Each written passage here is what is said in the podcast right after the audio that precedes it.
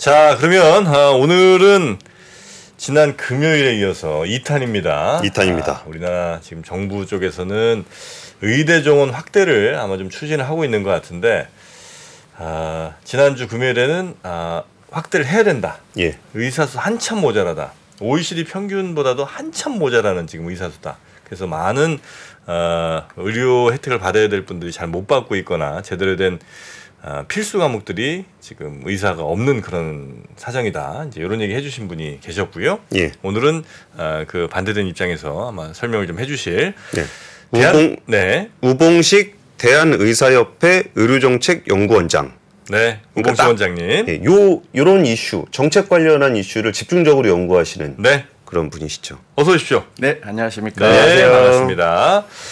자, 일단 의대 정원 확대 반대하시죠? 네, 그렇죠. 예, 문제가 많기 때문에. 네. 어떤 문제가 많습니까? 그러니까 이제 지금 정부에서 응급실 뺑뺑이, 뭐 소아과 오픈런.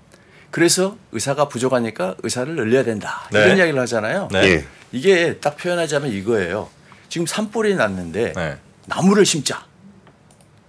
자, 생각해 보십시오. 의사를 증원하면 이 아. 전문의가 나오기까지 10년에서 15년 걸립니다. 일단 불부터 꺼야 되는데. 그렇죠. 불을 꺼야죠. 네. 불은 놔두고 야 의사 늘리자. 네. 왜 의사를 늘리자 그러냐? 네. 왜 표를 얻기가 쉽거든요. 국민들한테 야야 뭐 뭔가 어 시혜를 더 주는 것 같고 혜택을 더 주는 것 여론은. 사실 의대 정원 확대 쪽에 조금 더 그렇죠. 무게가 있습니다. 그 그건 이제 내용을 잘 몰라서 그러세요. 오늘 네. 이제 제가 말씀드리다 보면은 네. 어 이게 굉장히 심각한 문제가 있다라는 걸 알게 될 텐데요. 네. 사실상 응급실 뺑뺑이라는 것이 이 왜 생기냐 그러면은 네. 우리나라의 응급 환자의 분류 후송 체계가 없어서 그래요. 음. 전 세계 선진국들이 다 응급 환자의 분류 후송 체계를 가지고 있습니다. 분류 후송 체계는 네, 뭐예요? 네. 그러니까 응급 환자가 중증도가 어떤지를 분류하는 아, 거죠. 네, 네. 네. 경증이냐, 음. 입원이 필요하냐, 아주 중증이냐 이걸 이제 3단계로 보통 분류를 합니다. 아. 그래서 이제 119 같은 전화가 오면은 이제 네. 이 구급차가 가가지고 환자 상태를 보고 센터하고 연결해서 연락을 해요. 음. 그래서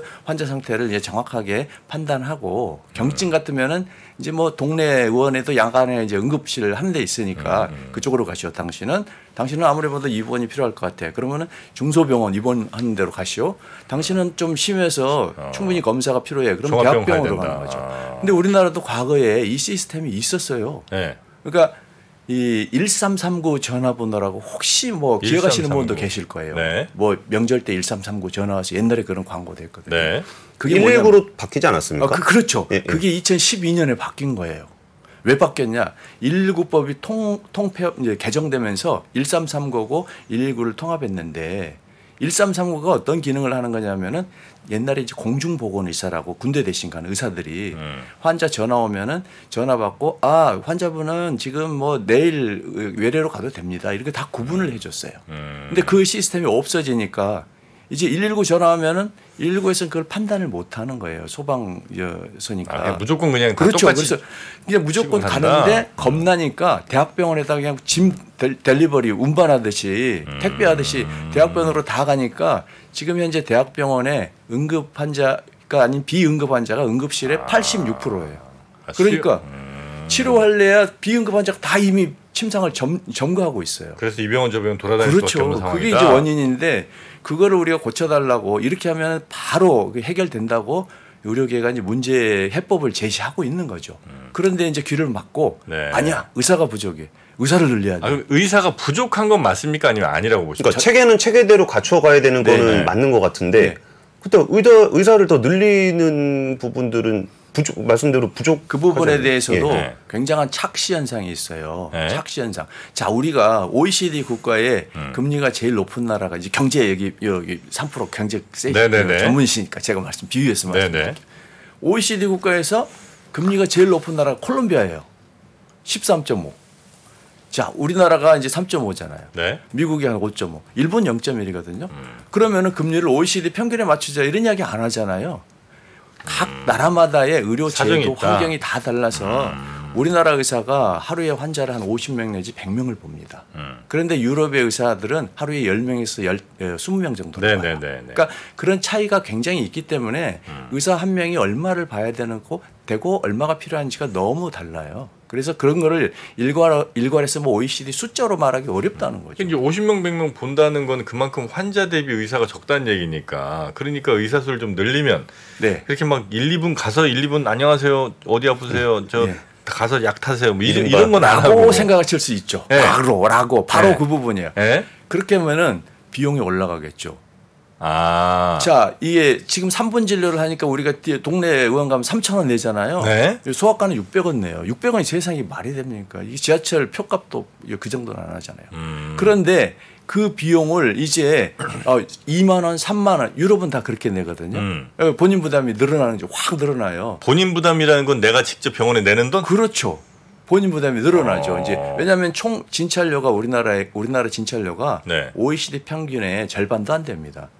그러니까 음. 그렇게 하면은 그럼 OECD 평균대로 가자. 좋아. 그러면 다 그렇게 합시다. 의사들도 음. 그렇게 할게요. 그러면은 네. 진찰료를 두 배로 올려줄 거냐는 거죠. 아니 근데 예를 들어 우리가 600원 낸다 치고 그 건강보험에서 받는 게 있을 거 그거 다 아닙니까? 합쳐서 그래요. 두 배 두 배 이상의 차이가 나요. 건강보험 받는 거, 네. 내가 돈 내는 걸 다 합쳐서 네. 두배 이상의 차이가 나거든요. 원장님. 그러니까 이게 음. 저희가 아무래도 원장님 모셔왔으니까 네. 저희가 좀 반대되는 입장에서 네, 질문을 네. 드리게 아, 될 네네, 건데 얼마든지. 예, 예. 우리가 18년 동안 의대 정원이 동결이 돼 있는 상황이었잖아요.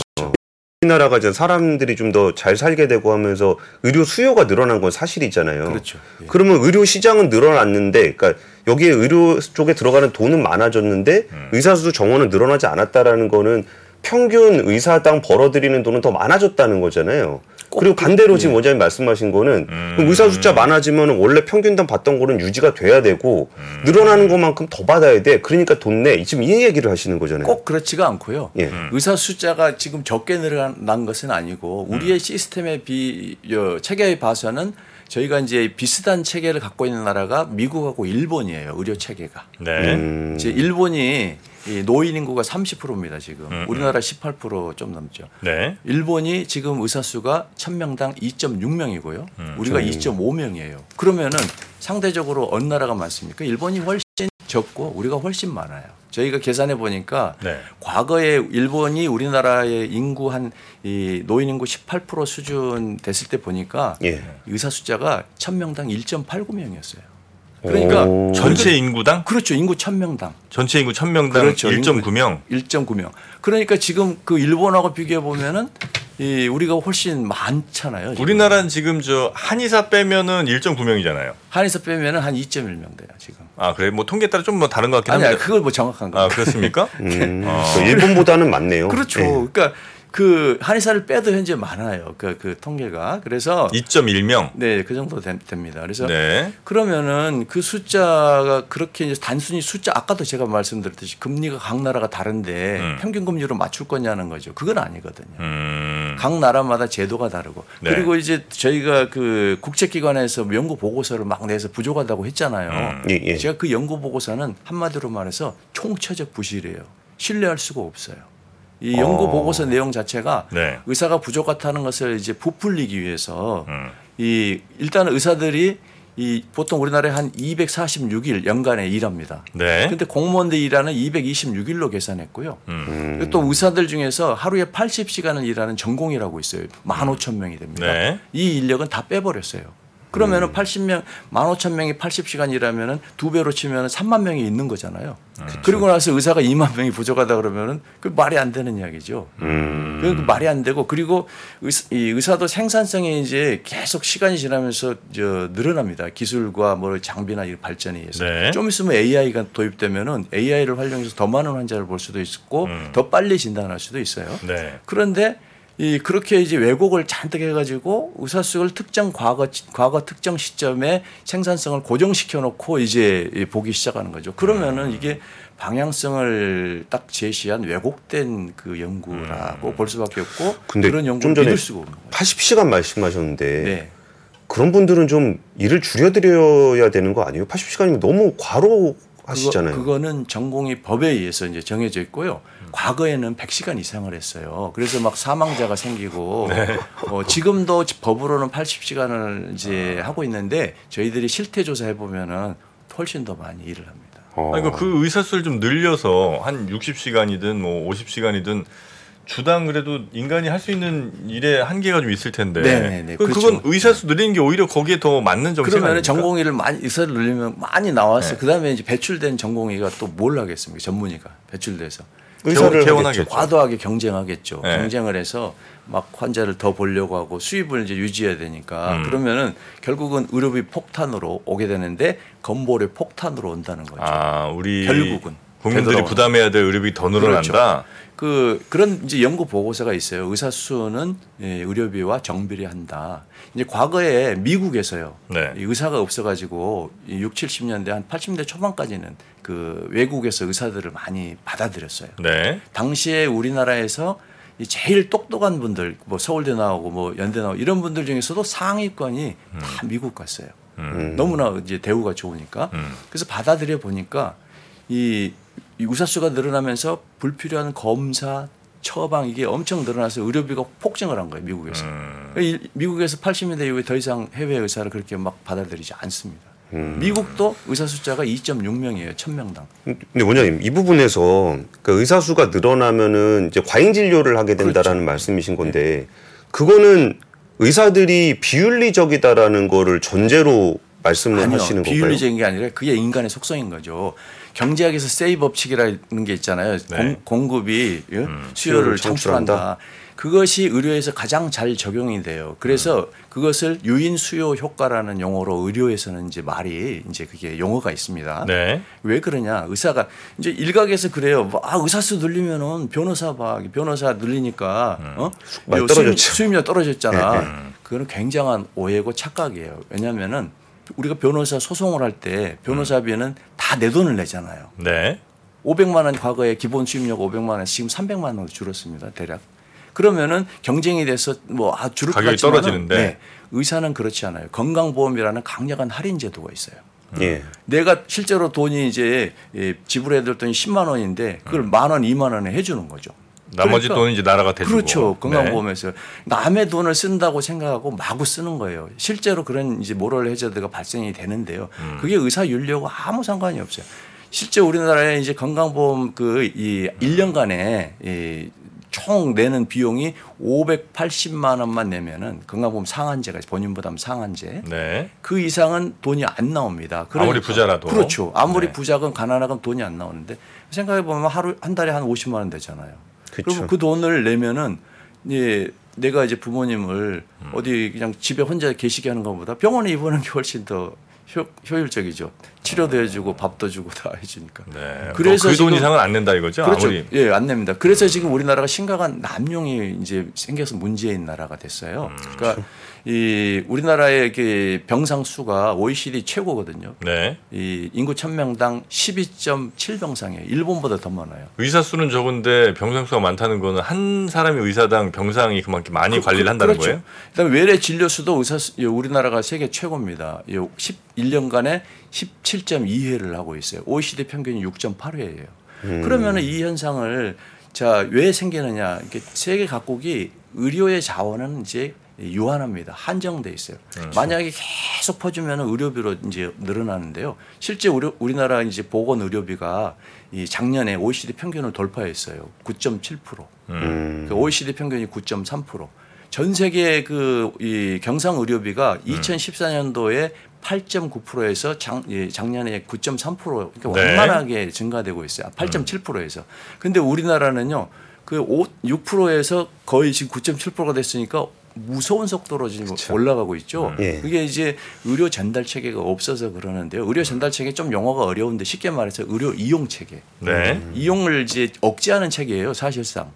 음. 너무나 계속 더 퍼주기를 하면 이제 비용이 생기니까 네네. 그래서 이용을 억제하고 유럽 같은 데는 주치제 되고 있잖아요 음. 주치 그래서 그 사람을 보지 않으면 아예 진료 자체를 못 봅니다. 수치 보기도 힘들더라고요. 그러니까 근데. 그렇죠. 바로 그거예요. 네. 그것은 의료 이용을 억제하기 위해서 이제 그렇게 해놓고요. 음. 이제 다 모든 나라가 그렇습니다. 근데 우리나라는 자유롭게 보기에 놔줬어요. 그게 일종의 이제 어, 포퓰리즘이죠. 그냥 퍼주기야, 퍼주기, 음. 네, 막 네. 퍼주기. 그러면은 그거는 바로 잡지 않고 음. 계속 늘려, 늘려, 늘려, 늘려, 늘려 계속 늘리면 결국 터지는 거죠. 음. 그럼 지금 현재 상황에서 의사들 보기가 외국처럼 약간 좀 힘들어지는 그래서 가끔 보더라도 조금 오래 보는 요 시스템으로 가는 거는 바람직하죠. 그러려면 보시는 거예요? 제도를 바꿔야 되는데 네. 제도를 바꿀 생각은 전혀 없는 거죠. 정부가. 그러니까 뭐 저희가 정부는 아니니까 정부 입장을 옹호해 줘야 될 필요는 없는데 네. 뭐 예를 들어서 저런 부분은 좀 어떻게 보세요? 이제 기피 학과들이 좀 있잖아요. 네, 네. 근데 뭐 소아 청소년과 네. 산부인과 그러니까. 의의 그렇죠, 그렇죠. 정원은 그대로야. 그렇죠. 근데 기피학과를 더 안 가니까 기피학과는 줄었어. 네. 그리고 뭐 피부과, 한과 뭐 이런 조금 많이 늘었어. 그럼 실제로 우리가 부족하다고 얘기하는 여기는 네. 점점 좀 줄어든 아, 거잖아요. 그렇죠. 당연하죠. 그럼 이 부분은 어떻게 제가 이제 돼요? 비유하자면은 이제 벚꽃 지는 순서대로 지방대가 망한다 그런 표현이 있잖아요. 남쪽부터. 네, 그러니까 필수 과목이 딱 그거예요. 그러니까 필수 의료 분야라고 말하는 거, 네. 생명을 다루는. 근데 그 필수 의료 과목 중에서 이미 진 과목이 흉부외과예요. 음. 흉부외과는 이미 그 거의 이제 전공의 자체를 지원을 안 합니다. 왜? 우리의 이- 이 산전 이제 검사나 뭐 이런 거 하잖아요 모니터링 네네네. 이 너무 잘 돼가지고 선천성 심장 질환이나 이런 게 줄었어요. 음. 아, 일, 그러니까 일단 예, 예. 예. 그 질병의 역학이 변한 거죠. 음. 음. 그 다음에 이제 소아 청소년과도 마찬가지로 저출생이에요. 너무 아, 0점 서울은 0점 지금 한 5, 6 되는 것 같더라고요. 네. 예, 예. 그 정도면은 소아과는 뭐 희망이 없는 거예요. 그래서 소아과 전문의가 부족한 게 아니고 음. 소아과 전문의는 넘쳐납니다. 넘쳐나는데 아무리 해도 소아과 진료라는 게 뭐 다 건강보험이 되니까 음. 숫자를 많이 봐야지 겨우 유지가 되는데 안 오는 거예요. 그래서 이제 폐업을 하고 다른 과로 이제 돌리고 그게 바로 이제 이 하다 보니까 소아과 자체가 없어져서 오픈런이 생기는 그런 현상이 생긴 거죠. 음. 그래서 그런 거를 그러면은 어떻게 할 거냐는 거예요. 그 저희들이 의사협회에서는 이 소아 청소년과 또 산부인과도 마찬가지죠. 아, 애를 안 낳으니까 산부인과 네. 가서 뭐 의사가 애도 안 낳는데 기다리고 있을 수 없잖아요. 그러니까 그런 것들은 특별한 상황이고 위험한 상황이고 이런 그 특수 과목들은 국가에서 이좀 이 책임을 가지고 진료 보조를 할 수 있는 뭐 지원을 해준다든지 살아남게. 예, 지금은 사- 생존이 불가하니까 생존이 가능하게 이 제도적인 지원을 해달라고 혹시 이렇지는 않습니까? 약간 아까 우리 공 기자님 말씀이랑 좀 겹치는 부분 좀 있는데 예를 들면 예전에는 이과 저과 뭐 다 이제 돈 비슷비슷하게 이제 버는 그 그런 상황에서 어느 날 갑자기 성형외과, 피부과, 안과 이쪽이 돈을 확 많이 버니까 예. 그러니까 소아청소년과 이런 데가 정말 돈을 못 버는 게 아니고 그쪽이 확 보니까 상대적으로 좀 박탈감이 생기고 그래서 이제 그쪽으로 더 가고 이렇게 되는 그렇죠. 건 아니에요? 예, 그런 면도 있죠. 어, 실제로 근데 그 네. 미국이나 일본을 보면요. 예, 미국에서 제일 인기 많은 의사가 흉부외과예요. 흉부외과 의사들이 연봉이 제일 높거든요. 음. 그다음에 뭐 신경외과, 정형외과 이런데 외과계가 굉장히 높고요. 네. 미, 일본에서도 의대생들의 그 전공 1순위가 내과예요. 음. 그러니까 생명을 다루는 과, 그다음이 소아과고요. 내과, 소아과, 외과 이런 순서로 돼 있어요. 그러니까 우리나라하고는 너무 다르죠. 왜 그런 현상이 생기냐는 거예요. 그 나라에서는 의사들이 그러면 뭐 착해서 돈 생각, 생각하지 않고 나 돈 안 받아도 좋으니까 그거 그게 아니다는 거죠. 이 업- 업무가 그만큼 강하고 힘들고 위험성을 갖고 있으면 그만큼 보상도 크고. 보상이 돼야 된다는 음. 거고요. 우리나라가 더 문제인 점은 네. 이 우리나라의 의사들이 해마다 기소되는 건수가 연간에 한 337건대요. 네. 일본이 0.4건이에요. 음. 그러니까 아, 아, 일본이 4건이에요. 네네. 그 그걸 의사 수 대비로 나눠 보니까 음. 우리나라가 의사 1인당 일본보다 265배가 기소가 되고 있어요. 음. 그런데 이제 실제 처벌받는 건수를 보니까 이제 기소돼서 잘못할 수도 있잖아요. 의사가. 실제로 이제 그 법, 법에서 이제 기소돼서 처벌받는 건수가 보니까 한 7배 차이 납니다. 음. 자, 그러면 이게 뭘 뜻하냐면은 일단 무작정 기소하는 거예요. 265배. 그다음에 그중에 실제로 죄가 되는 거나 극히 적다. 그러니까 이런 상황에서 이 뭐 내가 정말 최근에 외과 의사 한 분이 그런 케이스가 있었어요. 이 아무 뭐 비윤리적인 또는 뭐, 뭐 고의로 어떤 잘못한 게 없는데 음, 음. 진단을 잘못해서 오진을 해서 네. 환자가 결국 사망을 했는데 음. 그거를 구속해 버렸어요. 아니 전 세계 선진국에 이런 나라는 대한민국밖에 없을 겁니다. 근데 어제 지금 이슈가 약간 좀 혼재돼 있는 것 네네. 같은데 이제 의대 정원 이슈가 있고 그 저기 뭐야 기피과 그 음. 거기 수가 관련한 얘기가 있고 지금 말씀해주신 거는 이제 처벌과 관련한 얘기가 그렇죠. 있는 건데 그러니까 그 처벌을 너무 많이 하니까 의사가 없다. 예. 그리고 돈이 안 되니까 수가가 낮아서 두 의사가. 없다. 그 두 가지 이유로 예. 그런 필수 과목을 안 하는 거예요. 근데 실제로 이제 소아청소년과 전공의 지금 모집률이요. 어 2017년도에 이대 목동병원에서 소아 신생아실에 네. 그 이제 집단 사망 사건이 있었어요. 아. 네, 이거 네. 아마 굉장히 유명해요. 네, 네. 근데 그 후에 어떻게 되냐면 일곱 명이 막 구속되고 뭐 의사 세 명은 그 의사 한 분은 암 걸렸는데 막 감옥 가고 그랬어요. 구속됐는데 나중에 5년간 이제 법원에서 재판했는데 다 무죄됐어요. 근데 그 사람들은 인생이 파탄 났죠. 이제 그 이후로 소청 소아, 소아과 전공의 지원율이 급감해요. 2018년도까지만 해도 101%를 뽑았는데 음. 작년에 16% 뽑았어요. 이제 그러면은 이게 뭐 과- 너무 과도한 처벌이다라는 부분은 그거대로 개선을 할 필요가 있는 거고. 네네네, 다 그러니까 개선이 수가적인 측면에서 흉부외과 의사님들 고생하시는 거에 비해 수가가 너무 낮다. 그럼 그것도 개선해야 될 필요는 있는 건데 지금 의대 정원을 확대한다 그랬을 때도 이제 단순히 총량으로 늘리는 것뿐만 아니라 필수 의료에다 할당을 한다거나 아니면 지역에 할당을 한다거나 이 이슈를 좀 제도적 개선을 안 하고 숫자만 늘린다라고 비판을 하셨잖아요. 그렇죠. 그러면 제도적 계산도 하면서 숫자를 늘리는 부분에 대해서는 어떻게 보세요? 그렇죠. 그러니까 이 제도적 계산을 하면은 저절로 흘러간다. 일본이나 미국이 그런 필수 과목에 이제 그 의사들이 하려고 하잖아요. 음. 실제 우리나라 의대생을 대상으로 최근에 저희 연구원에서 설문조사를 했어요. 음. 했더니 이 그래도 의대생이니까 순수하죠. 50% 이상이 나 내과나 이런 주요 어, 메이저 소위 말해서 의사들이 말하는 필수과 하겠다라고 답을 해요. 네. 근데 이제 이분 이 학생들이 인턴을 딱 하는 순간 이 바뀌어요? 속- 속된 표현으로 현타가 와요.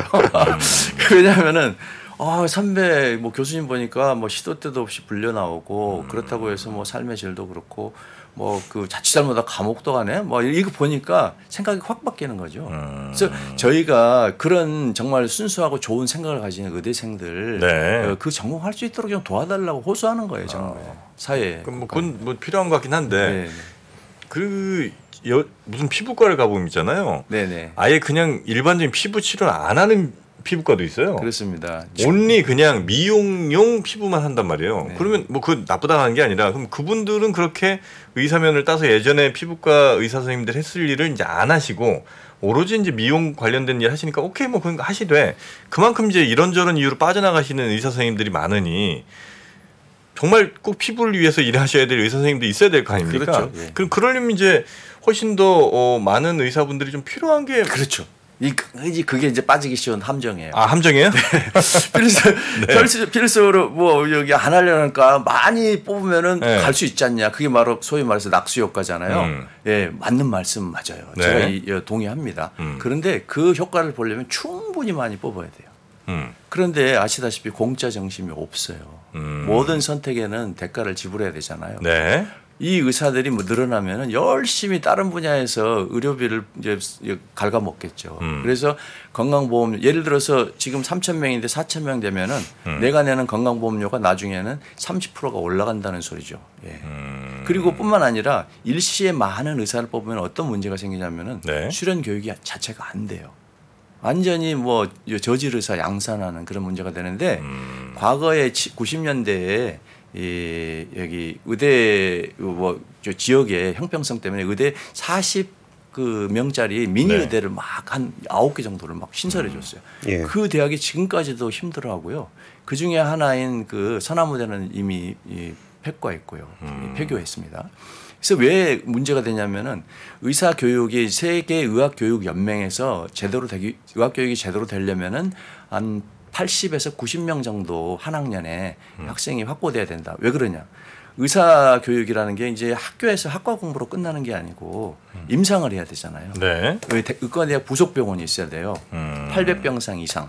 그러면은 이게 한 돈이 한 8천억에서 1조 들어갑니다. 네네네. 네. 그런 것들이 있는데 음. 이 작은 의대를 해놓으니까 그 교육 자체가 안 되는 거예요. 음, 알겠습니다. 근데 지금 그런 뭐- 아, 시간 네, 관계자 시간이 좀 다 돼갖고 지금 뭐 더 질문 드리긴 조금 이제 어려운 것 같고 여튼 이제 의대정을 늘리면 합당한 그 보상 시스템도 좀 있어야 되고 그 갑자기 늘린 경우에 교육하기도 쉽지 않을 뿐더러 결정적으로 건보 부담이 전체 국민적으로 어마어마하게 커진다. 네, 네. 이런 이제 말씀으로 아마 늘린 건 지금 현재 상황에서는 좀 불가능하다는 신중하게 말씀. 접근해야 네. 신중하게 접근하자는 말씀이신 것 같습니다. 저희가 이제 또 곧 장이 또 시작되었고 오늘은 여기까지만 좀 듣고요. 언제 한번 어, 지난 금요일에 출연하셨던 어, 그 교수님과 함께 교수님. 예.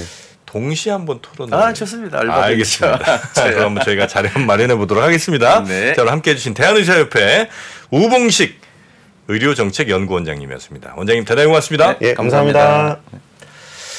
네, 아, 이렇게 아, 찬반 의견을 저희가 지난 주 금요일과 아, 이어서 이제 오늘까지 함께 해봤고요. 여러분도 예. 뭐 충분히 아, 이런저런 말씀 들으시고 아마 판단에 아, 기준이 좀 세워지셨을 것 같습니다. 그러니까 정부가 어쨌든 지역 의료 관련한 정책 발표를 하긴 했는데 네. 의사 정원 관련한 얘기는 뺐습니다. 네. 그래서 그 부분은 좀 더 뉴스를 좀 지켜볼 필요도 있을 것 같습니다. 네.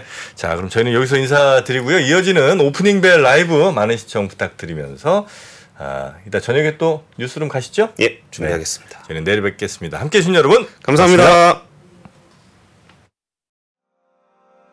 장 시작 전부터 종료까지 쏟아지는 수많은 뉴스와 정보들. 이 중에서 어떤 것이 투자에 정말 도움이 되는 정보일까요? 3프로의 증시 셔터맨 박근영 마스터가 직접 정보를 선별하고 투자의 힌트를 드립니다. 시간도 아끼고 투자 아이디어도 얻는 시간. 박근영 부장의 마켓 힌트와 함께 하세요. 자세한 사항은 3프로 TV 앱과 홈페이지를 확인하세요.